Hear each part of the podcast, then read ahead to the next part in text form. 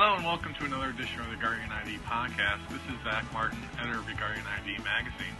Today we're speaking with Tom Smedinghoff, a partner at the Chicago law firm Wildman Harrold and chair of an ABA task force on federated identity. But before we dive in, first a word from our sponsor.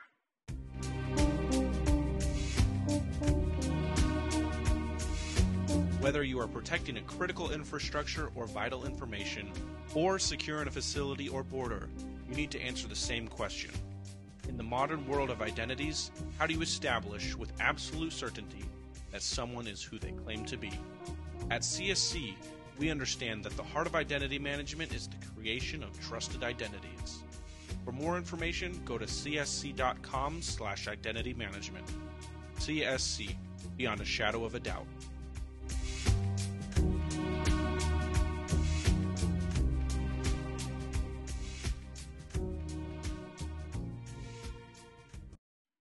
There are many legal issues surrounding online identity. Tom's task force is looking at some of the legal issues around federated identity as well as some of the privacy and liability issues. Thanks for joining us today, Tom. Thank you. Tom, first off, just tell me about the ABA task force that, that you're chairing and, and what are you guys doing? What are you guys trying to accomplish?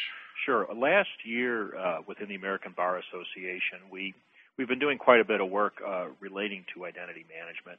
Sort of realized that while a lot of uh, you know, I guess a lot of technical and standards related work has been done for, for many years that uh, there really hasn't been a focused look at the legal issues. And so we set up within the American Bar Association a group that we call the Federated Identity Management Legal Task Force. Uh, and, and, our focus really, uh, we, we, kind of broke it down into, into three areas. Uh, the first being to really identify and analyze the legal issues that arise in the you know in the context of identity management, uh, and, and, really try to to do a, a rigorous look at you know what folks have to deal with when they when they establish and operate identity management systems. And then the second side of that is really to look at the legal models for making it work. Um, you know, because you, you need rules and you need obligations on the various parties, and they need to perform those obligations. And if they don't, you need some enforcement mechanism. So we're looking at at various different legal models uh, and how they might be structured and what the pros and cons are. Uh, and then third um, is perhaps uh, we're going to try to look at, at model contract terms and um, perhaps come up with either model contracts or model terms that can be inserted in contracts for identity management infrastructures and trust frameworks and so forth uh, to kind of look at a best practices approach from a legal perspective. So it, it's those three things that we're really trying to to do at this point. And of course, it's a work in progress, so uh, everything may change as we go. Tell me about some of the models that you guys are looking at. Well, the, the primary focus uh, seems to be on setting up a contractual framework, uh, sometimes referred to as a trust framework um, or an identity and authentication framework um, that sort of binds all of the parties to a to a common set of rules.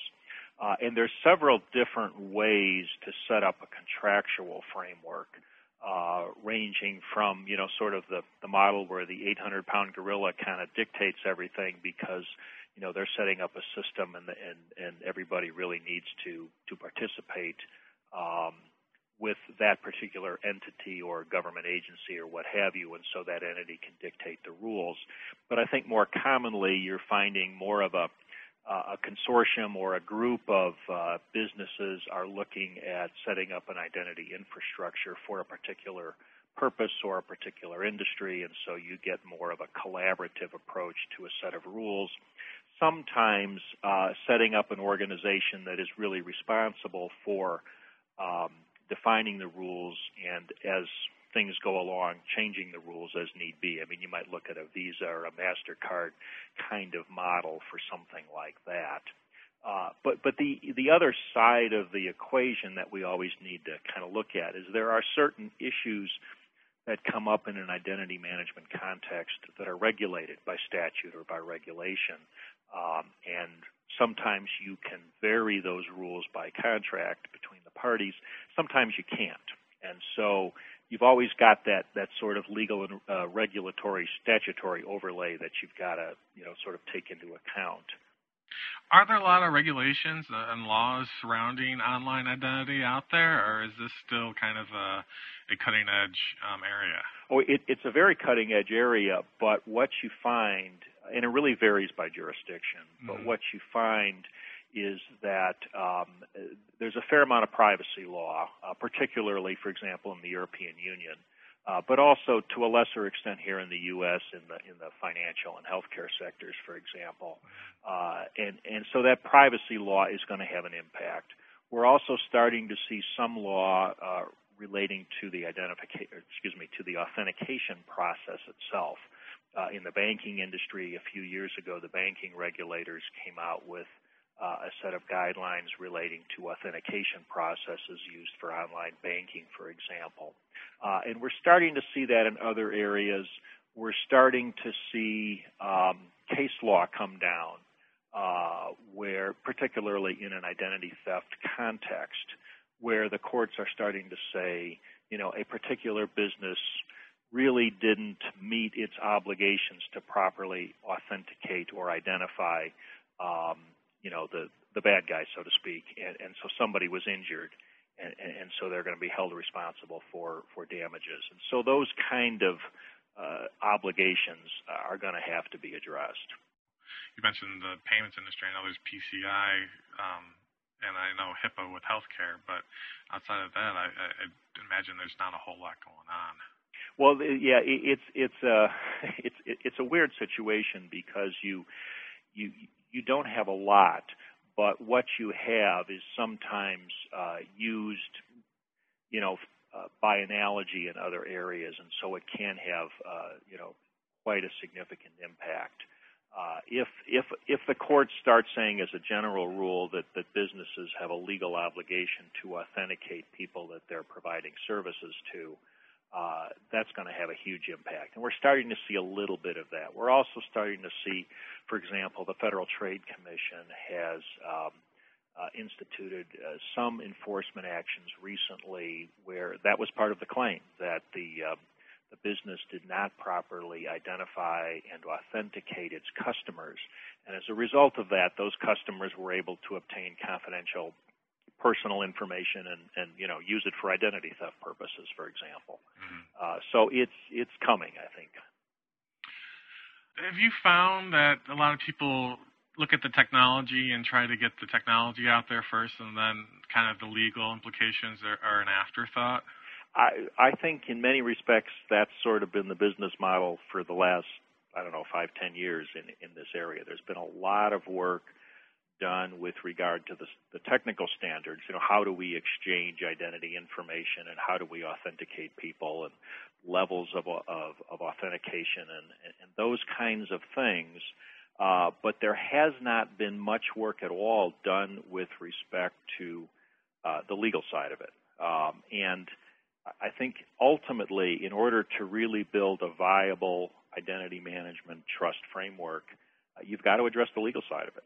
Uh, that's that's as important as the, the technical side of it. Uh, there's no getting around it. So that's where we hope to to fill uh, you know fill that gap and, and, and make a major contribution in that area. For our uh, listeners out there who are thinking about doing an online authentication or an online ID scheme, can you give them some advice or some some idea of what they should be looking out for, what they should do to protect themselves on the legal side of things?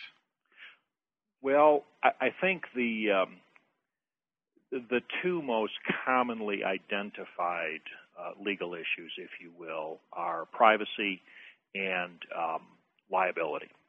And uh, that, of course, really covers a, two very broad areas and, and a lot of sub issues.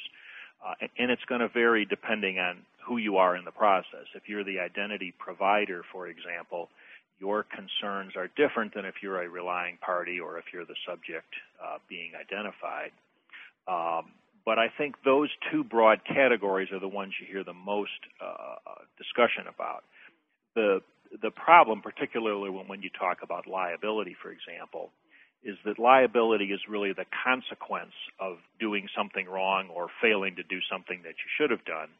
Uh, but we really need to get down to the level of looking at, well, what are those things that you should be doing or what are those things you shouldn't be doing uh, and what are the various areas of law that are involved uh, that underlie any liability risk.